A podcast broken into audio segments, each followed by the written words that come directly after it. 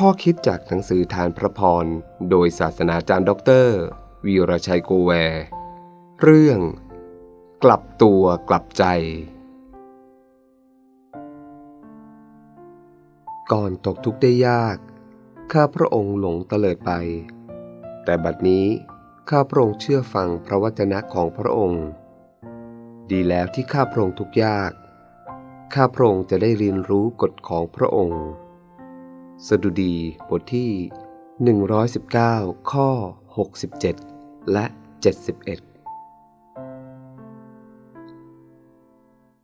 นี่เป็นคำพยานประสบการณ์ของชายคนหนึ่ง เขาเล่าว่า ครั้งหนึ่ง เขาหลงจากทางของพระเจ้า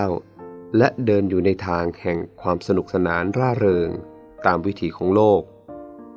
ไม่แยแสต่อกฎเกณฑ์อะไรทั้งสิ้นของพระเจ้า ไม่สนใจว่าอาถูกอะไรผิด ขอเพียงให้ชีวิตสนุก สุขกายสบายใจ จนกระทั่งวันหนึ่ง เขาตกลมแห่งความทุกข์ เวลานั้น เขาพบตัวเองไม่ได้เดินอยู่ในทางของพระเจ้า เขาผู้นี้เป็นเหมือนเด็กหนุ่มที่พระเยซูคริสต์ยกเป็นคำอุปมาเรื่องบุตรน้อยที่ออกจากบ้านไปใช้ชีวิตตามอำเภอใจในความบาปจนหมดตัว ในความยากลำบากทำให้เขาคิดสำนึกตัวกลับใจและกลับบ้าน คนเรามักลืมตัวเมื่อทุกสิ่งในชีวิตราบรื่น ไม่ว่าจะทำดีหรือไม่ดีก็ไม่มีอะไรเกิดขึ้น เราต้องยอมรับว่า ชีวิตในบาปเป็นที่พอใจของเนื้อหนัง คือสวรรค์ของเนื้อหนัง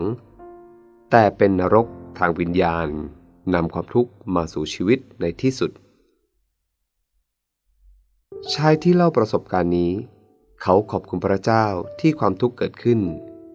เขาไม่ตำหนิพระเจ้าหรือตำหนิใครในความทุกข์ยากที่เกิดขึ้น แต่กลับกล่าวว่า ดีแล้วที่ข้าพระองค์ทุกข์ยาก ข้าพระองค์จะได้เรียนรู้กฎหมายของพระองค์ เขาถือว่าสิ่งที่เกิดขึ้นเป็นสุภผลแก่ชีวิตของเขา ถ้าความทุกข์ยากไม่ได้เกิดขึ้น เขาคงเดินในทางบาปต่อไป เราไม่ได้ยกย่องความทุกข์ยาก